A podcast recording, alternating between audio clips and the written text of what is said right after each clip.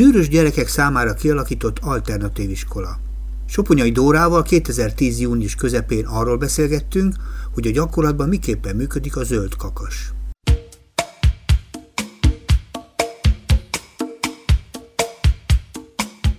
Sokféle dolgot akarunk ma átbeszélni, úgyhogy szerintem lépegessünk előre. Sok, most vagy először nálunk a stúdióban, ugye? Így van. Igen. Te szoktál rádiózni, tévézni, ilyesmi? Érintőlegesen szoktam, hallgatóként is rádiót hallgatni, illetve van egy fiatal csapatom a Zöld Kakas Líceumban, és velük rádió műsor szerkesztésére adtuk a fejünket. Ha minden igaz, akkor a civil rádióban fog lemenni az első műsorunk. Na, ezt majd meg fogjuk mindenképpen hallgatni. Akkor ehhez adjunk még egy adalékot. Nincs kedved bemutatni magad, hogy végül is én kivel beszélgetek, hogy a hallgató valamennyire elképzeljen, ugye egy bemelegítésként. Engem már sokszor hallott, hogy, hogy most csak te jössz. Hm? Megpróbálkozom pár szóban. Tehát Csoponyai Dóra vagyok, a Zöld Kakas Líceumban tanítok, illetve sokféle más feladatot is végzek el. A Zöld Kakas Líceum mentálhigiénész szakközépiskola olyan, mi úgy hívjuk őket, hogy zűrös gyermekek számára kialakított alternatív iskola, akiket, akik más rendszerből már kihullottak. Igen, erről beszélünk, de erről még te ki vagy. Jó, tehát a Zöld Kakas munkatársa vagyok immáron egy éve. A végzettségemet tekintve nem vagyok pedagógus, Uh-huh. Ennek ellenére mindig erre a pályára készültem. De egyszer leszel? Leszek is, igen. Legyél is, igen. Tervezem is. Igen. Um, De hogy találja meg az a viszonylag fiatal hölgy a zöld kakast, amiközben nem is pedagógus? Hogy keveredtél oda? Uh-huh. Egy személyközpontú iskolákról szóló könyvben dolgoztam az elmúlt másfél évben. Uh-huh. Nagyon-nagyon izgalmas kísérlet volt ez, illetve egy nagyon izgalmas tapasztalatszerző körút ahol személyesen látogattam el személyközpontú iskolákba. Ezeket az iskolákat több szempontból válogattam ki. Egyrészt tudtam róluk, másrészt az internetről, harmadik pedig megérzés alapján. Tehát a személyközpontú iskolákat ne úgy képzeld el, amik a klasszikus alternatív iskola, amit csak a klasszikus alternatív iskola tud képviselni. Nagyon tágkörben értelmeztük ezt. Ja, az, ez egy fontos kérdés egyébként, akkor itt egy pillanatra megállnék, hogy mi az egy személyközpontú iskola, mert nekem, mint ugye a laikus hallgató, az a kényszer képzetem, hogy minden iskola személyközpontú. Mm. Vagy mitől személyközpontú egy személyközpontú iskola? A, Miben mitől? más, mint a hagyományos mm. oskola? mitől személyközpontú egy szervezet, amiben dolgozol? Attól, hogy mindenki jól érzi magát, és mindenki személyre szabottan megtalálja azt, amit szeretne csinálni. Egy nagyon érdekes beszélgetésem volt egyszer egy alternatív tanítóval, aki azt mondta, hogy ő tulajdonképpen nem is azért tanár, mert szeret, szereti a gyerekeket, persze szereti is. Uh-huh. De ő azért szeret személyközpontú iskolában dolgozni, mert saját magának fontos saját maga. No. Tehát a személyi központúság az nem arról szól, hogy gyerekközpontúság csak, hanem ugyanúgy jól érezzem ott magát a tanár és minden dolgozó. Nagyon izgalmasat mondasz, pontosan, és lehet, hogy ezt egy kicsit majd később valamilyen más műsorban újra-újra meg kéne csipkedni, mert ez a csere folyamat, ami végül is ugye az iskolában lezajlik, az nem úgy megy, mint sokan gondolják, hogy a tanár fejében lévő tudást beleöntjük a gyerekek fejébe, és viszik haza, hanem Igen, valami... És majd ezt ki tudják önteni valami más formában, valami vizsgán. Így van, tehát az a csere folyamat, amiben vissza is hatnak a gyerekek a pedagógusokra, az például hihetetlen üdítő, és kicsit visszaköszön a mi munkánkra, és én nagyon sokat tanulok a gyerekektől, és azt gondolom, hogy még mindig van mit tanulni, mert azért a fiatalok elég elképesztően izgalmas tanítómesterei a mai világnak, csak sajnos a felnőttek ezt nem eléggé jól tudják. Ugye? Gondolom ezzel egyetértünk. Igen, nem csak a diák, minden tanít, ami egy iskolában létezik, él és mozog. Na most menjünk vissza a zöld kakas, mert nekem mindig a zöld színekkel az a bajom, a zöld az egy igazán jó asszociatív szó, mert a zöldre mindenkinek más jut az eszébe. Van, aki környezetvédelem, van, aki a Ferencváros, van, aki egészen más, de zöld kakas. Igen, nekünk, nekünk is vannak különböző legendáink, hogy miért lett zöld kakas a zöld kakas. Egyet mondjál a um, A legutóbbi legenda, amit hallottam a tanáriban, az az, hogy az alapítók között volt egy tanító, akinek az egyik fia zöld taréja, punk taréja közlekedett, és ő ihlette uh-huh. a névadásra az alapító tagokat. Na, ez egy elég elfogadható verzió. Mégis mit csinál ez a zöld kakas? Elkezdted itt mondani, de nem akarlak ebben a dologban most visszafogni, az előbb uh-huh. meg felfolytottam a, a kezdődő bemutatást, hogy akkor azt mondtad ugye, hogy zöld kakas, zűrös gyerekek, Így alternatív, van. ilyeneket kezdtél mondani. Így van, tehát ez egy szakközépiskola, aki érettségig jut el a gyerekeket, illetve OKI szakképzési lehetőségeket nyit meg még a gyerekek előtt. Olyan zűrös fiatalok kerülnek hozzánk, akik az iskolai rendszerből már valamiért kiperegtek összeütköztek a tanára, kirúgták Igen, őket. tehát vagy magatartási problémák, vagy eseni, vagy valamilyen de mitől tudtok jobban? Mitől vagytok ti ügyesebbek? Vagy mi, mi az azt a... tudom, hogy jobban tudjuk-e, vagy ügyesebbek vagyunk-e, de azt tudom, hogy szeretjük a gyerekeket, és partnerként kezeljük őket. És van egy, van egy bűvös Ilyen szó, egyszerű? Ami... Szerintem igen. Uh-huh.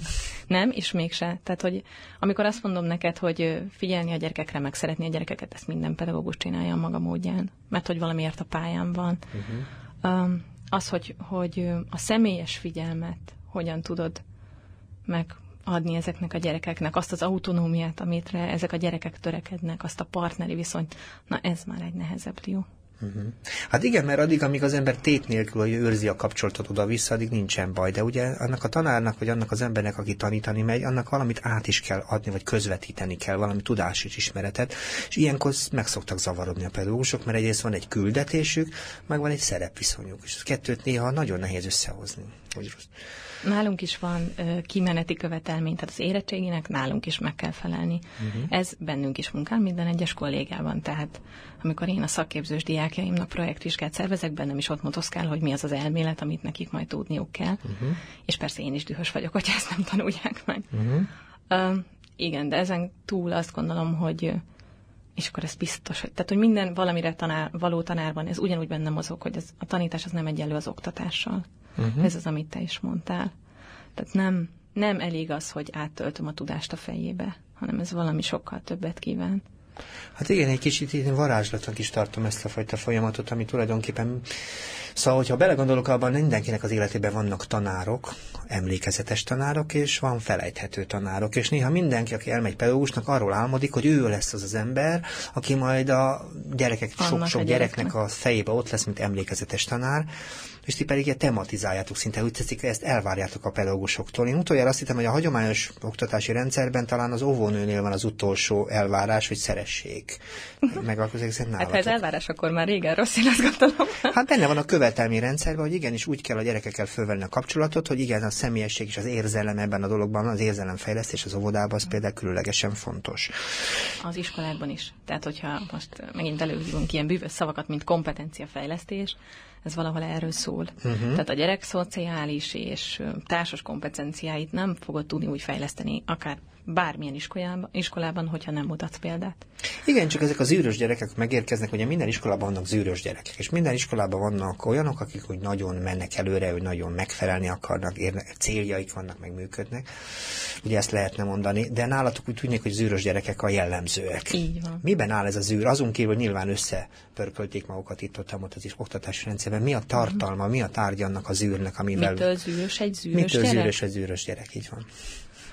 Hmm, hát ez egy jó kérdés. Um, hát igyekeztem nehezeket föltenni, hát um, jó partnerem van. Amellett, hogy nagyon cuki, hmm. mert hogy tényleg nagyon helyesek azok a gyerekek, akik hozzánk járnak. Uh-huh. Um, talán attól, hogy van bennük egy nagyon-nagyon erős hajtóerő, nagyon egy drive, talán így fogalmazhatunk, ami artikulálatlan. Tehát nem tudják kontrollálni. Nagyon sokszor kiderül Indulatról ezekről. beszélsz? Egy indulat többlet? Vagy? Ö, arról is, de, de igen, valami hajtóerőről, érzésről, indulatról, ami hajtja őket. Hogy ez most miből fakad a rendezetlen hátterükből, mert hogy vannak nálunk is azért súlyos történetek, vagy attól, hogy nem találja a helyét, vagy egyszerűen megakadt valahol az én fejlődésében, uh-huh. vagy egyszerűen a rendszer az, amihez nem tud idomulni. Ez többféle okból lehet. De ez, ez a fajta hajtóerő, ez nagyon artikulálatlan módon jelenik meg ezekben a gyerekekben. És ezt a hagyományos tanítási rendszer nem tudja tolerálni. Uh-huh. Tehát a leül, beletöltik a fejébe, megtanulod, ez ezeknek a gyerekeknél nem működik. Uh-huh. Mindig azt érzékelem például, most ugye azért nem árulok el titkot, mi is ott dolgozunk, mi a nyolcadik keretben dolgozunk már sokadik éve, és nekünk az ilyen alapvető hiányosságokkal is meg kell küzdenünk, mint a figyelem. A figyelem gyakorlatilag néha néhány percig tart.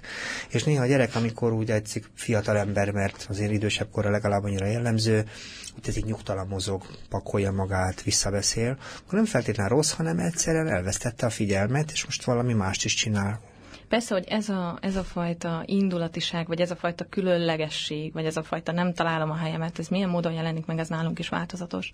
Tehát az, hogy minimális a figyelem koncentrációja, az, hogy az indulatait nem tudja kezelni, és ez vagy verbális agresszióban, vagy fizikai agresszióban megnyilvánul nem szoktak nálunk verekedni, de van, hogy előfordul. Tehát, hogy a verbális agresszió az nálunk is ugyanúgy működhet. Tehát uh-huh. ezek, de ezek a jellemzők, vagy a sajátosságok, amiben megfogalmazódik ennek a gyereknek a, az a fajta belső indulata, vagy hajtóereje, ami kavarok benne. Uh-huh. Tehát magyarul azok a gyerekek, akik oda mennek hozzátok, akik előtte verekedősek, nyersek és durvák voltak, egyszerűen ott már nem is punyóznak, semmi háború?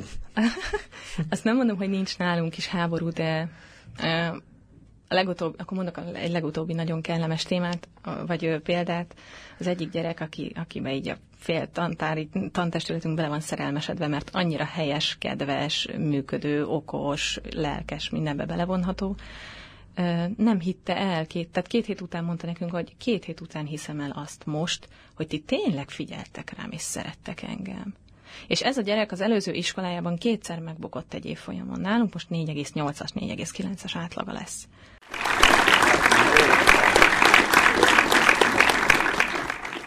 A Kapocs Ifjúság Segítő Magazin 394. adásában Soponyi Dórával az Zöldkakas munkatársával beszélgetünk azokról az űrös gyerekekről és azokról az oktatási megoldásokról, amit a Zöldkakas kitalál számukra, hogy érettségihez jussanak, hogy szakmához jussanak, és beszélgetünk mindenfajta módszerekről, ami tulajdonképpen olyan nagyon magától értetődő, hogy oda kéne egymásra figyelni, hogy a nevelés az fontosabb sokszor, mint egy egyszerű tudás átadás, és nagyon izgalmas dolgokat kezdett arról beszélni, hogy, hogy azok a gyerekek, akik egyébként nagyon gyorsan és nagyon hamar leérez a mai világ zűröseknek mondja őket, velük kitűnően lehet együttműködni, ha személyesen, ha úgy fogadják őket, hogy amilyenek ők valójában érdekes és izgalmas emberek. És mondta egy fiatal emberről például, aki, akit ugye elvarázsoltatok az utolsó alkalommal, mindenkinek tetszik ő, hogy amit a korábbi iskolában rosszul teljesített, az hirtelen megváltozik, és elkezd produkálni, és elkezd teljesíteni. Mennyire jellemző az iskolában egészében az, amit te mondasz? Vagy ez csak egy kivételes példa, ez a fiú? A fiú, ő, ő, ő az egyik kivételes példánk most, de azt látom, és ez több személyes példa, mert én ugye már a szakképzésben vagyok főleg, tehát a szakképzések osztályoknak vagyok a mentorosztályfőnöke, hogy nem, nem tudod meghatározni azt az időpontot, amikor a gyerekből valami lesz, valami kiviláglik. Van, van olyan gyerekünk, aki most öt év munkája után mondtuk azt, hogy, hogy egyszerűen csodálatos, és uh-huh. amit elért, és önálló vállalkozásokat indít, és partneri együttműködésben működik most már a zöld kakassal együtt. Valakinél hosszabb a kifutás, valakinél rövidebb. Most tegyük rendbe ezt a zöld kakas, mert ugye azért most sok mindenről beszéltél, azt mondtad, hogy te a szakképzésű felelős ember vagy. Emberek egyike. Te Így vagy van. az egyik ember, de azt mondom, hogy ilyen szempontból azt is kiderült, ugye, hogy van egy érettségihez segítő folyamat, meg egy szakképzéshez segítő Így dolog. Van. Ez a kettő külön van? Ö, igen és nem. Tehát mi a kakasban igyekszünk mindent egyértségként kezelni. Uh-huh. A szakképzés ö, már az érettségén túli szakképzés, ezek két éves OKI szakképzések, konkrétan ifjúság segítő, mozgóképgyártó szakasszisztens, illetve vállalkozási ügyintéző szakmát lehet nálunk elsajátítani. Igen, mert úgy szól egyébként a jogszabály, hogy 18 éves korig iskolába kell járni a fiataloknak, Igen. és erről a két évről beszélsz, erről a többlet két évről, ugye? Nem, 18 éves kor körül szerzik meg ezek a gyerekek az érettségit, Igen? utána. Értem. A gyakorlati szakképzésben már fiatalabb gyerekek is bekapcsolódhatnak uh-huh. a gyakorlati részébe. Értem, értem. És az a helyzet, hogy miért pont ez a négy? Vagy ez miért pont ezek a Miért szak... pont ez a három? Igen, ez a három, bocsánat. Mert talán ez a három állt legközelebb a gyerekeinkhez. Meg hozzátok. Hozzánk is. Aha. Bár ez érdekes, mert én pont a mozgóképeseknek vagyok a mentorosztályfőnöke. Igyekszem nagyon beletanulni az új feladatba, Um, talán ez, ezek azok a szakmák, amik a legközelebb állnak a gyerekekhez. És azt tudom, hogy furcsa, de mindjárt megpróbálom elmagyarázni. Nálunk a kakas van a szakképzés is, ami most némileg átalakulás alatt van, elég különlegesen működik, mint nagyon sok minden. Tehát nem vagyunk hagyományos értelemben vett iskola a rendszerünket tekintve. A szakképzés nálunk projektoktatáson alapul, ugye ez azt jelenti, hogy a gyakorlatból igyekszünk azokat a tudásokat tudatosítani a gyerekekkel, amihez az elméletet hozzárendelve ők majd le fognak tudni vizsgázni. Uh-huh. Tehát fordított a működés. Uh-huh. Próbáljuk a fordított a működést. Pontosan azért, mert ez a beletöltjük a gyerek fejébe az elméletet, és akkor ezt majd ő szépen visszaadja a vizsgán, ez nálunk annyira nem tűnt hatékony Igen, csak ennek sok olyan mozzanata van, ami még ide tartozik, mert ugye valaki munkát próbál megtanulni, az hozzátartozik, hogy hogyan kell a munkaerőpiacon egyáltalán működni. Persze, uh-huh. így van. Tehát, hogy egészen más szerep egyébként, és azt mondjuk időnként nagyon magát értetődőnek fogunk föl, hogy a munkaerőpiacon a munka, munkai vezető az nem az apánk, nem is a pedagógusunk, és mondjuk a munka viszony az pedig még egyszer nem baráti viszony, és nem biztos, hogy mindig a cinkosság vagy a közösség a munkahelyen az mindig rendben van. Tehát ez egy ilyen bizarr szerep, ez a job upskill, ugye így szokták mondani, munkakészség. Ez is van a programotokban? A, mondjuk inkább így, hogy inkubációs program nálunk a szakképzés. Tehát a gyerekeknek van még két éve arra, hogy megtalálják a helyüket. Uh-huh. Kereshessenek és megtalálják azt, amit szeretnének. És mivel pontosan ezért már nagyon igyekszünk gyakorlatorientált képzést nyújtani, uh-huh éppen ezért igyekszünk külső partnereket is bevonni ebbe. Tehát vannak olyan cégek, akikkel kapcsolatban állunk, és akkor vagy a gyerekek el tudnak menni ott tapasztalatszerzésre, vagy ha a cég megengedi, akkor egy-egy projektjébe bevon minket, és akkor mi meg abba a gyerekeket. Tehát ezt így próbáljuk. Mivel méritek ezt az eredményességet, hogy rendesen levizsgáznak, hogy el is helyezkednek? Vagy ez egy, mm. melyik a szempont? A szakképzésben? Szakképzésben, így van. Ennek te vagy a, hát, a királynője ezért. Még csak kezdek, az lenne inkább így mondanom. Um, Mi itt a cél? Mi itt a cél? Az, hogy a gyerekeknek biztosítsunk még két évet. Arra, hogy megtalálják a saját helyüket. Uh-huh. Értem, de hát a saját hely megtalálása sajnos nem a személyes képességeken és ismereteken múlik, hanem sajnos meglévő rajtunk kívüli föltételeken mennyire van ebben. Ebben a... biztos vagy? hát sokszor igazából, hogy, hogy mennyi munkahely van, azt nem rajtunk múlik. Ez nem, de hogy ezt a kevés munkahelyet azt kiszerzi meg, milyen kompetenciákkal, fel tud-e lépni, meg tud-e szólalni, mennyire magabiztos, és akkor ezek nagyon furcsa szavak, most 18-20-22 éves zűrös fiatalokról beszélünk. Mm. Ez náluk egyáltalán nem evidencia vagy valakinél az, de nem, nem mindegyik. Tehát az, hogy ő magabiztosan higgyen abba, hogy hihetetlenül kreatív módon tud egy logót megtervezni, ehhez kell ez a két év, hogy elhiggye. Érdekeset mondasz, és tulajdonképpen elég bátor, amit mondasz, mert ugye azt elvállalni, hogy az ember nagyjából érzékel, hogy mire van szükség a munkaerőpiacon, milyen mentalitásra, felfogásra, az azért bátor dolog, mert ma azt érzékelem, hogy legalábbis a munkaerőpiacon az elhelyezkedés felületén, éppen múltkor beszélgettünk egy másik műsorban karrier tanácsadókkal és bárki mhm. mással, és talán a megrendelő sem igazán teljesen van tisztában, hogy hogyan és milyen módon várja azokat a fiatalokat. Senki nem szeret első munkavállalót például fogadni. Mindig szereti mindenki a másodikat. A munkatapasztalatot szinte magától be kéne építeni mindenkinek, amikor elkezd dolgozni, mert nem szeretnek első munkavállalót foglalkoztatni a cégekhez. Nálatok hogy van? Azért mosolygok ennyire, mert én eredeti szaklámat tekintve HRS vagyok, tehát humán munkaerő kiválasztásban. Akkor ez nincs messze volt. attól, amit mondtam, nincs, hogy igen? Nincs. Um, és az, igen, ezért fontos ez, ez, hogy gyakorlati felületet adjunk a gyerekeknek, és nem a, tehát, hogy a gyakorlati felületen is rajta van a hangsúly, és azon is, hogy ők közben tudjanak kapcsolatokat kialakítani. Uh-huh. Tehát azok a cégek, akikkel mi kapcsolatban állunk, esetleg potenciális munkavállalóként a jövőben gondoljanak a gyerekeinkre. Uh-huh. Vagy ha nem, akkor a gyerek megérezze azt, hogy igen, én ebben a dologban kipróbáltam magam, jó vagyok, és akkor nagyobb bátorsággal vagy merészséggel uh-huh. mer neki vágni.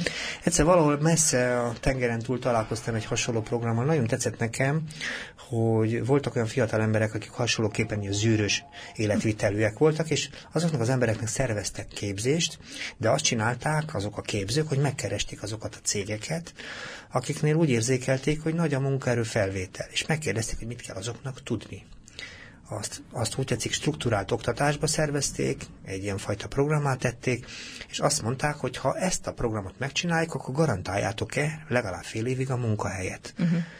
És érdekes módon ez a program működött.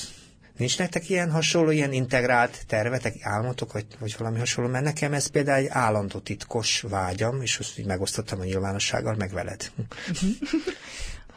Cégeket keressünk meg, hogy Akik jól megmondják, értem, hogy mit kell nekik tudni. Kicsit uh-huh. többet, mint amit a mások, ugye ne egyből a kezdőmunka. Elmondom, hogy azon a területen, ahol voltunk, ott uh-huh. például ugye a számítástechnika akkor nagy konkurencia volt egymás között, és az, aki ügyesebben és gyorsabban rakott össze gépet, vagy, uh-huh. vagy talált ki valamit, az, az nagyon-nagyon-nagyon értékes munkaerő volt, uh-huh. és ebben az értelemben a felkészültséget nagyon is elvárták azon a munkáján, és nagyon érdekesen eredményes volt ez a projekt. Tehát azt jelentette, hogy a, oda dolgozó, oda járók körülbelül körülbelül fele felé kicsit több is el tudott helyezkedni, mm. amit szerintem egy eredményes. Egy Igen, ez egy jó rátának minősül az 50 annak mi is örülnénk. Um, valahol ezt csináljuk mi is csak kicsiben. Uh-huh. Tehát uh, mi is beleütközünk abba, hogy azok a cégek, um, akikkel kapcsolatban nem feltétlenül mindig konkrét elképzelésekkel jönnek, hogy nekük most erre a munkaerőre szükségük van. Viszont, hogyha időszakosan megnő a, a munkaerő igényük, tehát mondjuk egy boltban a karácsonyi időszakra több eladót keresnek, vagy több játszató mestert, vagy bármi mást, akkor azok a gyerekek, akiket mi oda beteszünk, esélyt kapnak arra, hogy a későbbiekben is megtapadjanak ebben uh-huh. a mhm. cégben. Nagyon. Tehát nálunk fordított, de valahol ugyanez a cél, amiről te beszélsz. Igen, mert mindig úgy gondolom, hogy ha már én egyszer iskolába megyek, akkor valószínűleg azért megyek, mert annak a tapasztalatait majd használni akarom az életben. És minden esetben még úgy gondolkodom a képzésről, hogy a képzésnek csak akkor van értelme, ha van, a, van vízióm arról a képzés után mi lesz velem. Tehát ilyen módon gondolom ez erről szól. Ja, én azt gondolom, hogy ez fontos dolog, amit most mondtál, tehát hogy van egy víziód arról, hogy mi lesz veled. Um, nem mindenki jut el erre a szintre, hogy meg mhm. tudja fogalmazni. A mi gyerekeink közül sem tudják konkrétan nagyon sokan, hogy én most akkor azzal szeretnék foglalkozni, amivel most.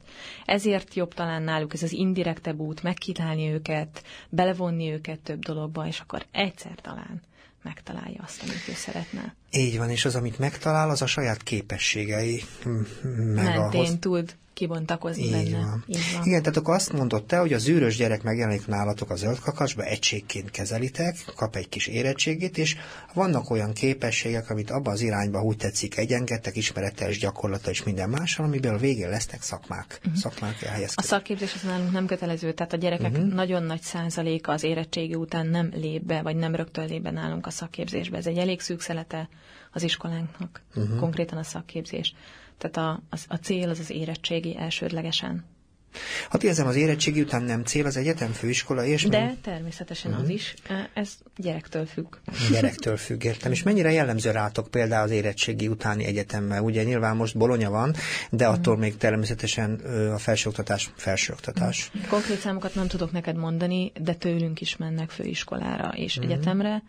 Um, nem ez a jellemző, tehát nem, nem azt mondom, hogy nálunk tömegesen képezünk olyan gyerekeket, akik utána rögtön a bolonyai rendszerbe fognak bekerülni. Uh-huh. Uh, jellemző az például, hogy útkeresés még megjelenik náluk, tehát az, ér, az érettségi után még elmennek egy-két évre, akkor vagy visszajönnek, vagy a szakképzésünkbe ragadnak, és akkor innen próbálnak meg tovább lépni. Most titkon elárultál még egy kérdésre adott választ, hogy vissza lehet hozni, hozzátok jönni. Vissza.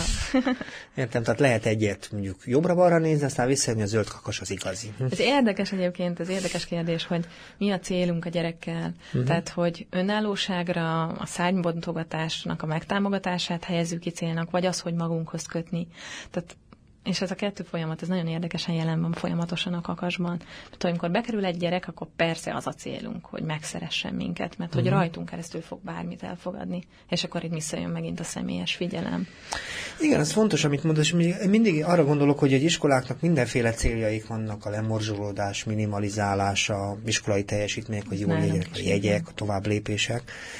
Azt kérdezem, hogy nektek van-e egy ilyen eredményes, eredményességhez rendelhető ilyenfajta elvárásrendszeretek, mikor csináljátok jól zöld kakast? Van-e ilyen, ilyen követelmény, vagy ilyen szempont? Na, ma jól csináltuk, mostanában jól csináljuk. Szerintem minden gyerekhez kötötten van, amit hmm. szeretnénk elérni. Egységes szempontrendszert nem tudok neked mondani, persze érettségizzenek le. Hmm. Tehát ez egy olyan kimenet, amire nincs ráhatásunk, nincs befolyásunk, érettségi, középszint, felsőszint, mindenki ennek kell, hogy megfeleljen. De ezen túl, hogy egy-egy gyereknél mit érünk el, tehát hogy azt, aki csoportos rabdással felfüggesztettet kap, uh-huh. és úgy kerül be hozzánk öt év múlva, meg tudjuk azt tehát elérjük vele, vagy hogy is mondjam, elérjük együtt vele, hogy konfliktuskezelő megoldásban képzett mediátor vagy facilitátor lesz, azt gondolom, ez egy óriási eredmény. Nekem az a gondom, és tulajdonképpen, amikor ilyen programról beszélünk, és azt mondjuk, hogy zöld kakas, meg liceum, meg minden más, nem tudom, hogy melyik részéről beszélünk. Arról beszélünk, hogy oda kerülnek, hogy tetszik, zűrös gyerekek, ami hordoz egy pecsétet, ugye, mert ma a mhm. világban zűrösnek lenni nem egy jó presztízs, Másik oldalon megszerzünk egy ismeretet, ami tulajdonképpen alkalmasat tesz bennünket az életre. Melyik jellemzőbb inkább rátok? Mert nekem mindig gondom van a pre ezekkel a stigmákkal. Ezekkel a stigmákkal, akik néha felülírják néha az emberek mozgásterét és lehetőségeit. Mennyire érzitek ti ezt? Akkor mondok neked még egy még egy stigmát. Igen? Most részt veszünk egy kutatásban, ez a Genius kutatási program, ami tehetség uh-huh. felkutatásáról, támogatásáról, tehetséghálózat kialakításáról szól. Ennek egy részében vagyunk mi is benne. És nagyon sokszor kiderül ez, de a, gyermek, a gyerekeknél is, akik nálunk tanulnak, hogy az, hogy zűrös, az nagyon sokszor, hogyha artikulált formában jelenik meg, akkor az tehetséget jelent. Uh-huh. Van, akinél igen, van, akinél nem. És akkor Én, ez már egy újabb Ez a deviáns szóra gondolsz? Nem, a tehetséges szóra gondolok. Tehetséges. Tehát amikor uh, van egy hiperaktív gyerek, aki körbefutja háromszor a tantermet egy óra alatt, mert nem bírja de hihetetlenül jó hangi adottságai vannak, és eljön három év vagy öt év múlva gitározni egy emlékkoncertre, amit mi szervezünk a kakasban, akkor már melyik, és, és lenyugodott, mondjuk valamilyen szinten, akkor már nem az űrös jelző lesz rá az alkalmas, hogy nem azt mondanád rá, te, aki bejössz így gyerek, na, ez egy zűrös gyerek, hanem azt mondanád rá, hogy kicsit izgága, ám de nagyon tehetséges zenész. Uh-huh. Nagyon izgalmasat mondasz, és tulajdonképpen majdnem, majdnem minden dologban meggyőztél, de azért belegondolok abba, hogy ez a mai világ egyébként nem biztos, hogy mindig a tudással szerveződik. Tehát az a vicces benne, hogy azért a mai világban, hogyha mindig mindenki elég okos lenne, az a világ egészen máshol tartana. Magyar az életünk szerves része az, hogy nem mindig minden sikerül, nem mindig van igazunk, nem mindig a, úgy tetszik, a legokosabb megoldás kapja meg a legnagyobb elismerést, szóval hogy vagyunk mi ezzel a társadalom igazságossága vagy igazságtalansággal, mert ugye a gyerekek gyakorlatilag ennek napi hordozó is lehetnek. A gyerek az mindig tünethordozó, és lerezgi azt, ami a környezetében uh-huh. van. A tágabb és a szűkebb környezetét is. Uh-huh az a kérdésed, hogy mit csináljunk a társadalmi igazságossággal? Igen, mert ugye az az igazság, hogy a gyerekek hozzák be az órákra, napi életben mindenféle szempontból az ütközeteiket. Ugye gondolom Persze, erről és ezzel szól. mi küzdünk is, uh-huh. de pont tehát, hogy nekik is meg kell tanulni azt, és nekünk is ezáltal. Tehát mi ugyanúgy fejlődünk a kakasban, minden egyes váratlan vagy kevésbé váratlan helyzettől. Uh-huh. Meg kell tanulniuk persze valamilyen szinten a társadalomba beintegrálódva működni. Csak a zseniknek is nagyon sokszor jellemzője, és akkor most visszatérek a tehetségre egy kicsit, nem feltétlenül tud százszázalékosan beintegrálódni a társadalomba. Uh-huh. És lehet, hogy nem az az ember fogja előrevinni a társadalmat, aki százszázalékosan beintegrálódik, hanem nem? aki hihetetlenül kreatív módon a saját útját járja. Csak ehhez mondjuk megkapott egy biztonságos hátteret. Nagyon izgalmas területre tévedtünk, de én azt gondolom, hogy igazából ennek az egész történetnek egy ilyen nagyívű pedagógia a háttere, azt érzékelem, és azt gondolom, kik a te kollégáid? Nagyívű pedagógusok. Igen, érdekes csapat a miénk nagyon, mert én azt gondolom, hogy a társaságunk is valamilyen szinten különleges, tehát kiválasztottunk a kakasz számára. Mindennyian, uh-huh. mindegyünknek megvan a története, hogy hogyan került be a kakasba. És uh, mi bevallott azon kívül, hogy nagyon sokszor a falra mászunk napi szinten természetesen. Élvezük azt, amit csinálunk, és ezt szeretnénk csinálni.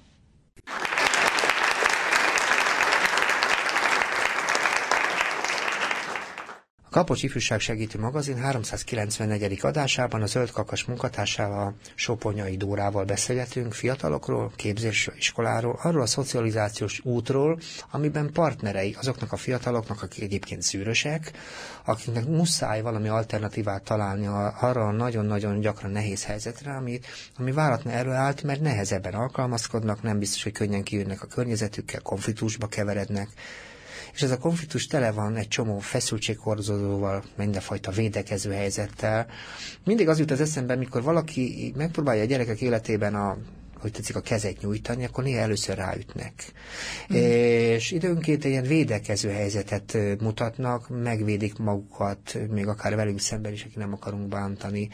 Következő, mennyire ismeritek ti ezt, mert nekünk például a kapocsban ez egy például nagyon fontos szakmai szempont, hogy a gyerekek, akikkel találkozunk, nagyon gyakran, nagyon gyakran, nagyon sűrűn úgy élik meg a világot, hogy a világ velük szemben van. Mm. És minden szabály velük szemben van. Ezt mi is megéljük napi szinten. Uh-huh. Amikor azt mondtam neked, hogy autonomitás igény, uh-huh.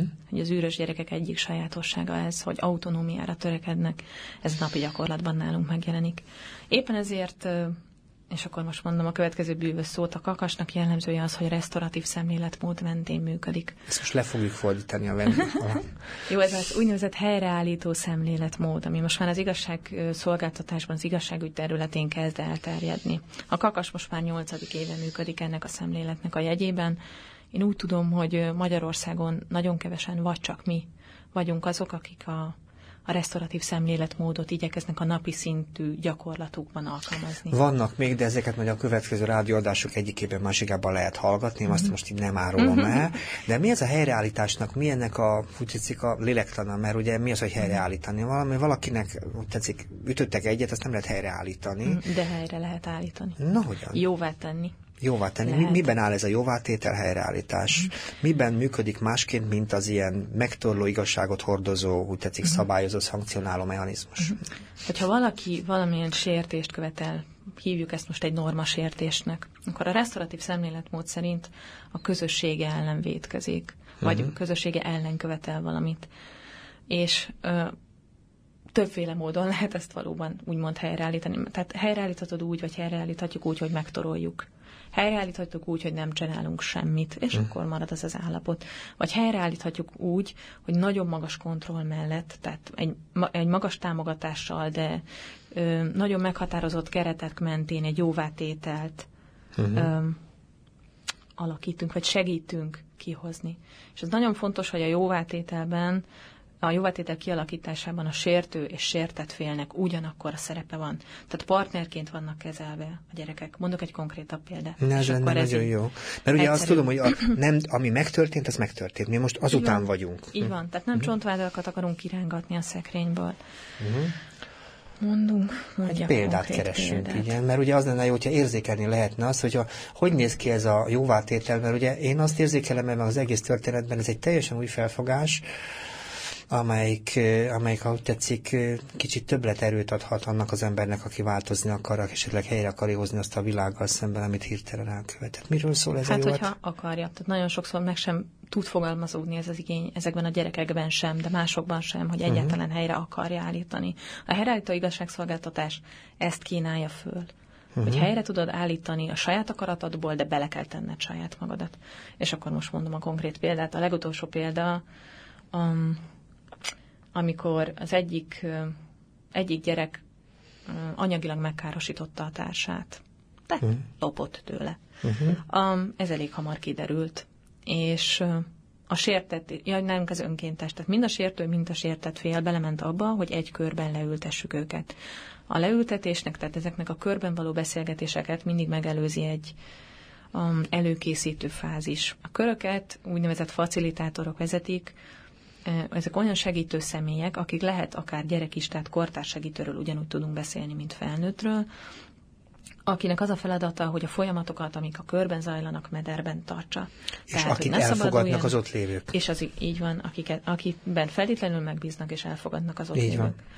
A facilitátornak nálunk nem feladata, hogy megoldást nyújtson. Ő csak a kereteket biztosítja a beszélgetéshez, hogy mindenki biztonságban érezze magát. Ne szabaduljanak el az indulatok, ne menjen át személyeskedésbe, és ne megdő egy helyben pörgés legyen az egész. Akkor a sértő és a sértett felett leültettük egy körbe, mindegyikhez ö, felkértünk, illetve ők megkértek támogatókat. És ebben a körben meg tud születni a megbocsátás, a jóvátétel, mégpedig úgy, hogy alapvetően ezekben a körökben az érzelmekről beszélgetünk kinek mi történt, és hogyan érintette ezeket az embereket, akik sértő, sértetként, illetve támogatóként valamilyen uh-huh. formában megérintettek ebben a történetben. És ezekben a körökben hihetetlen erő van. Tehát nagyon egyszerű a módszer, de hihetetlenül működik. És ez személyes tapasztalat nekem is most már a kakasban több egyszeri, hogy ezek a gyerekek ott, meg felnőttek, meg bárki érintettek, szembesülni tudnak azzal, hogy a másik hogyan élte meg azt, ami történt ez a sértő és a sértett fél számára, a támogatók számára is hihetetlen erővel és katarzissal tud bírni. Hát kérdezem, hogy ilyenkor ez azt is jelenti, mert én nyilván én megint a holdról jövök és kívülről, ez azt jelenti, hogy nem fog legközelebb lopni? Most ilyen egyszerű módon, hogy mi itt a, um, mi ennek a következménye, ugye? A következménye egy jóvátétel, amiben a felek egyeznek uh-huh. meg. Tehát ez anyagi jóvátétel, erkölcsi jóvátétel, bármi lehet, amit mind a két fél elfogad. Uh-huh. Tehát itt meg tud születni a megbocsátás a sértett részéről, és a feloldozás is, mert hogy nagyon sokszor a sértettről elfeledkezünk. Tehát egy dolog, hogy van az elkövető, akit megbélyegzünk, ezért megtoroljuk, és akkor ő attól még és nem... le is írjuk. Nem, igen. igen, és ő attól valószínűleg nem fog megváltozni, mert a tizedik leírás után már meg fogja rendítani a vállát. De ott van a sértett, akiben valószínűleg egy erős szégyen érzet munkál vagy, vagy valami, tehát hogy rosszul értett, hogy sértett, nagyon rosszul élte meg azt a történetet. Az ő fájdalmával senki nem foglalkozik, és benne ragad. Uh-huh. És ilyenkor azt mondod, hogy az ilyen beszélgetések, az ilyenfajta együttműködések nagyjából leveszik a terheket mind a kettő oldalról. Így van. Így van, tehát arról is, hogy valaki elkövetett valamit, és ezt követen ugye mindenki elveszi tőle a bizalmat, mert Így ugye van. a lopóstól elvonjuk a bizalmat, a másik meg ugye mégis sérelem érte, és azzal is nagyon nehéz megbirkózni. Ez a másik oldal is ilyen Igen. szempontból feloldó, fel, tetszik megerősítést kap, vagy védelmet kap, így is lehetne mondani. Igen. És minden, olyan megoldás születik, ami minden fél számára elfogadott. Tehát a sértett fél is, hogyha úgy érzi, hogy hogy nem elfogadhat a számára nem elégséges, vagy nem, nem fogadja el jóvá téltelként azt, amit a sértőfél kér, akkor ezt ő elutasíthatja. Mint ahogy a sértőfél is, pont azért, mert, mert hogy egy biztonságos keretek között működik, nem kell, hogy bevállaljon olyan dolgokat, ami erején teljesen felül, és úgysem fogja tudni megcsinálni, és úgyis el fog sikadni a dolog. Én úgy tudom egyébként is, hogy az ítélkezés gyakorlatában ez a fajta megközelítés egyébként az elkövetkező időben feltétlenül bele fog érkezni, tehát hogy ami, ami nagyon Benne fontos. is van már. Igen, tehát ez a gyakorlat mondjuk, ha úgy tetszik, akkor megerősödik, így is lehetne mondani. Erre szükség is van, mert tulajdonképpen ilyen módon azokkal, hogy valakit lecsuknak, azzal nem fog semmi megváltozni, hanem az, hogy hogyan lehet ennek értelmében ezt követen együtt élni, és ez egyik legnehezebb rész. Nagyon izgalmasat beszélgetünk, és én azt gondolom, nem szeretnék lecsúszni időből, mert még azért lenne egy pár fontos téma. Például az is, hogy a nyolcadik keretben is dolgoztatok egy külön program keretében. Azért ez kicsit vázlatosan, ha ezt is megmutatnád nekünk. Ezek szerint nem csak az ölkakas bázisán dolgoztok, hanem még valahol másod is, például a nyolcadik kerületben. Mi ez? Így van, pont a restaurativitás kapcsán kerültünk a nyolcadik kerületben. A nyolcadik kerületben Magdolna negyed, Magdolna negyed kettő program keretén belül um, egy alprogram során egy évig iskolákban dolgoztunk, illetve a kesztyűjárral közösen, ahol a restauratív konfliktus kezelést próbáltuk meg, mint szemléletet megismertetni, az iskolákba is bevinni. Kikkel? Tanárokkal, gyerekekkel, mivel a, a megbízókkal? aki elérhető volt, Aha. és aki nyitott volt rá. Milyen volt a módszer? Azon, hogy elmondtátok, gondolom, mert elmondtátok mindenkinek, aki veletek szembe jött, de mi volt a módszer? el is mondtuk. Uh-huh. Én azt gondolom, hogy ez a legkevésbé hatékony. Tehát ha valaki szembe jön velem, és elmondja, hogy mi a restaurativitás, én nem Igen. biztos, hogy engem is meggyőz legfeljebb felcsigensz az érdeklődésemet. Uh-huh de ugyanúgy szembe sülök azzal a kérdéssel, hogy oké, okay, és ha bemegyek az osztályba, és a gyerek üvölt velem szembe, vagy agresszív, vagy akkor mit csináljak? Ilyen egyszerű, így van. Ilyenkor így mit csinál? Van. Mert ugye szegény programképviselő, ugye szembesül a gyakorlatot képviselő nagy tapasztalatú emberrel. Na mi van ilyenkor? Igen, na éppen ezért gyakorlatorientáltá próbáltuk megtenni ezt a programot. Ez azt jelentette, hogy egyrészt az iskolákban, konkrétan négy iskolában, a nyolcadik kerület négy iskolájában gyerekfoglalkozásokat tartottunk, itt az iskolai órák, órakereteken belül és a tanárok aktív részvételével és együttműködésével. Megmutatták a tanároknak, hogy hogy lehet. Uh-huh.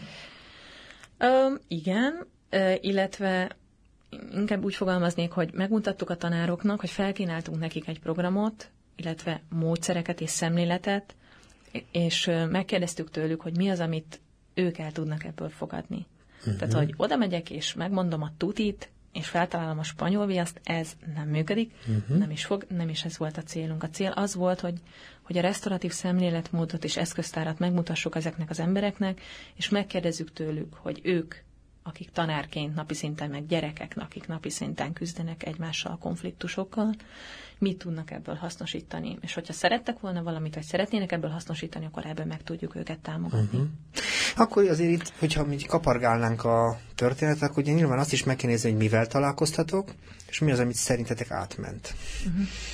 Hát ha mi az, hogy szerintünk átment, akkor kezdjük a másik kérdéssel. Erről meg kellene kérdezni azt a négy iskolát, illetve a kesztyűgyárnak a képviselőit. De, de te szerinted mi az, amit sikerült végül is itt hagyni, vagy ott hagyni a nyolcadik keretben? Mert azt gondolom, hogy önmagában a szemlélet akkor érdekes, hogyha annak kapnak fontosabb hordozói például, úgy tetszik egy normális változás, tehát megjelenik uh-huh. a munkában valamiben, valami felfogásban, egy tanár másként szólal meg, uh-huh. mielőtt mozdulna, előtt végig gondolja. Tehát egy csomó ilyen módszertani, hogy tetszik gazdagodás, azt nyilván nyilván kell, hogy megjelenjen.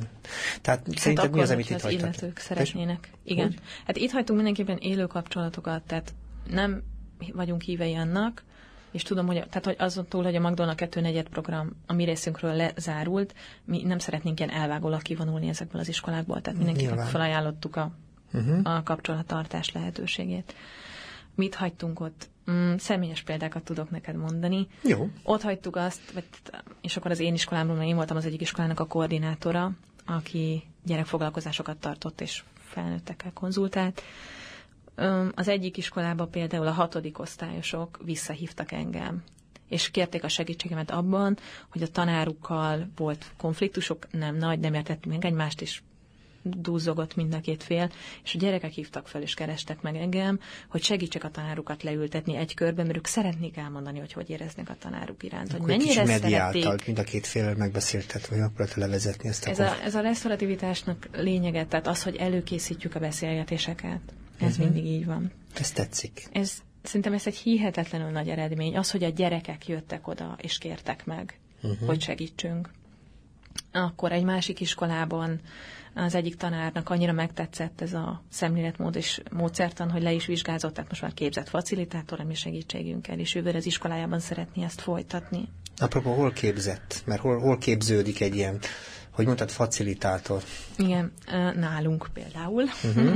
Tehát az át, nálunk érdeklődő pedagógusoknak elméleti és gyakorlati képzést is tudunk biztosítani. Egy OK és képzést? Mint Nem, ez nem OK és akkreditáció alatt van, hogyha jól tudom, talán már akkreditálták is a akreditált pedagógus képzés, vagy akreditáltnak uh-huh. szánt pedagógus képzés. Jó, csak azt a részét is, hogyha uh-huh. akkor hozzuk ide, hogyha valaki esetleg ezután érdeklődik, akkor azt tanulhatja nálunk. keressen minket, igen.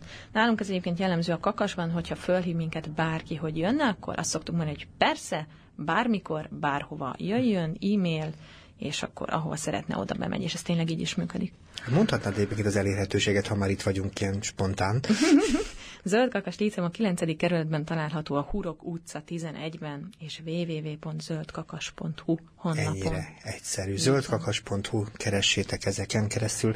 Oké, okay, de az, azt, is, azt, is, azt is se hagyjuk ám ott, hogy végül is mivel ütköztetek meg. Tehát mi az, ami, ami érkezett, mert ugye azt gondolom, hogy azért az sem mindegy, hogy milyen nagy feladattal kellett megküzdenetek uh-huh. ezekben az iskolákban. És mi az, ami szerintetek még ott maradt, mint nehézség? Uh-huh. Ezek nehéz dolgok, amit most kérdezek, de Igen, szerintem fontos én azt gondolom, is. hogy um, ez az egy év az arra volt jó, hogy valamilyen szinten megismerjük azokat az embereket, akik ott dolgoznak, illetve um, elindítsunk valamit, folyamatokat. Uh-huh. Elindítsuk azt, hogy felmerjék vállalni a konfliktusaikat, hogy meglássák azt, hogy a konfliktus az nem nem feltétlenül valami rossz, hanem valami fejlődésnek a lehetősége. És akkor mondanék még egy programot, ami ezen a, a 8. kerületben szintén nagyon nagy eredmény volt, és talán, talán lesz folytatása, nagyon szeretnénk, ha lenne ez a Magdolna tanoda. Na ott például olyan gyerekekkel találkoztunk, akiket az iskolák vagy magántanulói státuszba tettek, vagy, vagy azt mondták, hogy nem kezelhetetlen. kezelhetetlenek, mm-hmm. tehát csináljunk valuk valamit. És a kollégáim csináltak a kesztyűgyárban egy intenzíve szocializáció célzó programot, ahol hetente kétszer-három órában találkoztak ezekkel a gyerekekkel, tanulmányokat is folytattak a gyerekekkel, tehát konkrétan az egyik gyereket az angol pótvizsgára készítették föl, a többieket meg, hogy ne bukjanak meg, tehát korrepetálás folyt. Uh-huh. Emellett azonban a fő cél az az volt, hogy ezeket a gyerekeket szociábilissá tenni. De most ilyen Ezt fordítsuk le, mi az a szociábilis, mert lehet, hogy nekem ez nem nagyon... Hmm. Apró dolgokra gondolok csoportszabályok elfogadása. Uh-huh. Tehát az a gyerek, aki dühöngve bevágja maga mögött az ajtót, mert a pedagógus éppen nem tetszik neki, és ott hagyja az órát, ezen az órán, vagy ezeken a foglalkozásokon fogadja el a csoportszabályokat, amiket közösen hoznak meg. Tehát uh-huh. a kollégák úgy kezdték, és ezt mi általában úgy szoktuk kezdeni, hogy ha egy csoportban dolgozunk, akkor közösen állapodjunk meg a szabályokban, ami mindenkinek fontos, és akkor megtart minket. Alapvető dolgok, ne vágjunk a másik szavába, 20 perc legyen a szünet, és pontosan érjünk vissza, tehát ilyenek. És ezeket az apró lépéseket több hónap alatt sikerült elérni, hogy ezek a gyerekek betartották azokat a csoportszabályokat, sőt, hivatkoztak rájuk. Uh-huh. Akkor, amikor a másik sokat beszélt, vagy a másik belevágott a saját szavakba. Tehát sok persze nehéz volt, meg most is nehéz. Én az, az első kerületben is voltam most egy iskolában, így kihelyezve egy öt alkalmas tréningen, vagy igen, tehát gyerekfoglalkozáson, ahol, ahol a gyerekek természetesen ugyanúgy bepróbálkoztak, tehát miután megalkottuk a csoportszabályokat, levezettük játékos formában, stb. Megkaptam ugyanúgy az egyik gyerektől, hogy persze, mert ezt csak te akartad, és akkor, um, akkor emlékezzünk csak, hogy um, igen, ezt kimondtad, te mondtad, uh-huh, aláírtad, uh-huh, megegyeztünk, uh-huh, akkor miről beszélsz? Tehát, hogy nagyon jól lehet ezeket a gyerekeket konf konfrontálni a saját választásaikkal. Uh-huh. Nem biztos, hogy rögtön föl fogja ezt vállalni, mert hogy hárítani fogja a felelősséget, na, na, de, de előbb-utóbb átmegy neki hogy saját magáért vállalni Azért az, az is érdekel, mert ugye végül is azt gondolom, hogy ti elég bátor vállalkozásra szántatok el magatokat, a saját módszereiteket máshol is elhurcoltátok, elvitétek, megmutattátok, és úgy tették szembesítettétek a meglévő gyakorlat. Ez nem egy egyszerű dolog, és ezt, ennek a jelentőségét nem is tudom eléggé hangsúlyozni. De mit gondoltok azokról az emberekről, pedagógusokról, mm, amit tőlük megálltak? Tehát tudunk -e ezekről a pedagógusokról mondani valamit, mert hogy most egyébként is napi napirenden, hogy az oktatásnak bizonyos szempontból újra kell gondolnia a saját maga helyzetét és mm. szerepét, hogy ebben hogyan, milyen helyzetben vannak azok a pedagógusok, akik naponta találkoznak olyan helyzetű fiatalokkal, akiknek nem olyan könnyű felnőtté mm. válni. Azt gondolom, hogy olyan helyzetben vannak, hogy napi szinten küzdenek, uh-huh. és hihetetlen energiával. Tehát ami a nyolcadik kerületben is van, de, de most mondhatnám az első keretet, hogy bármelyik iskolát, nagyon nagy az a küzdelem, ami, ami, ami a pedagógusok amit a pedagógusoknak nap mint nap szembesülnie kell. Uh-huh. A, mi lenne jó nekik? Hát például a személyes támogatás.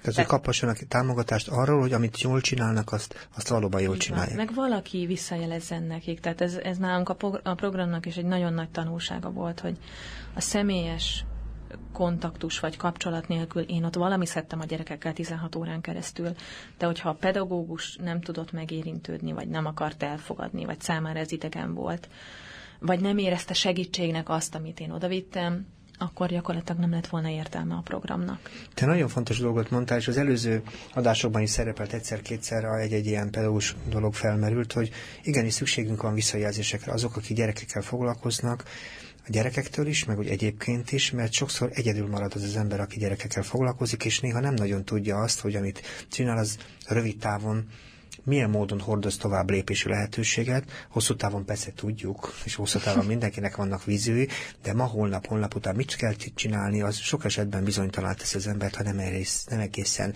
megtámogató, hogy tetszik, bátorító környezet veszik körül. Gondolom egyetértünk ezzel. Uh-huh. Hadd kérdezem, hogy a, még ugye a legvégén, hogy a zöldkakas kap-e visszajelzéseket?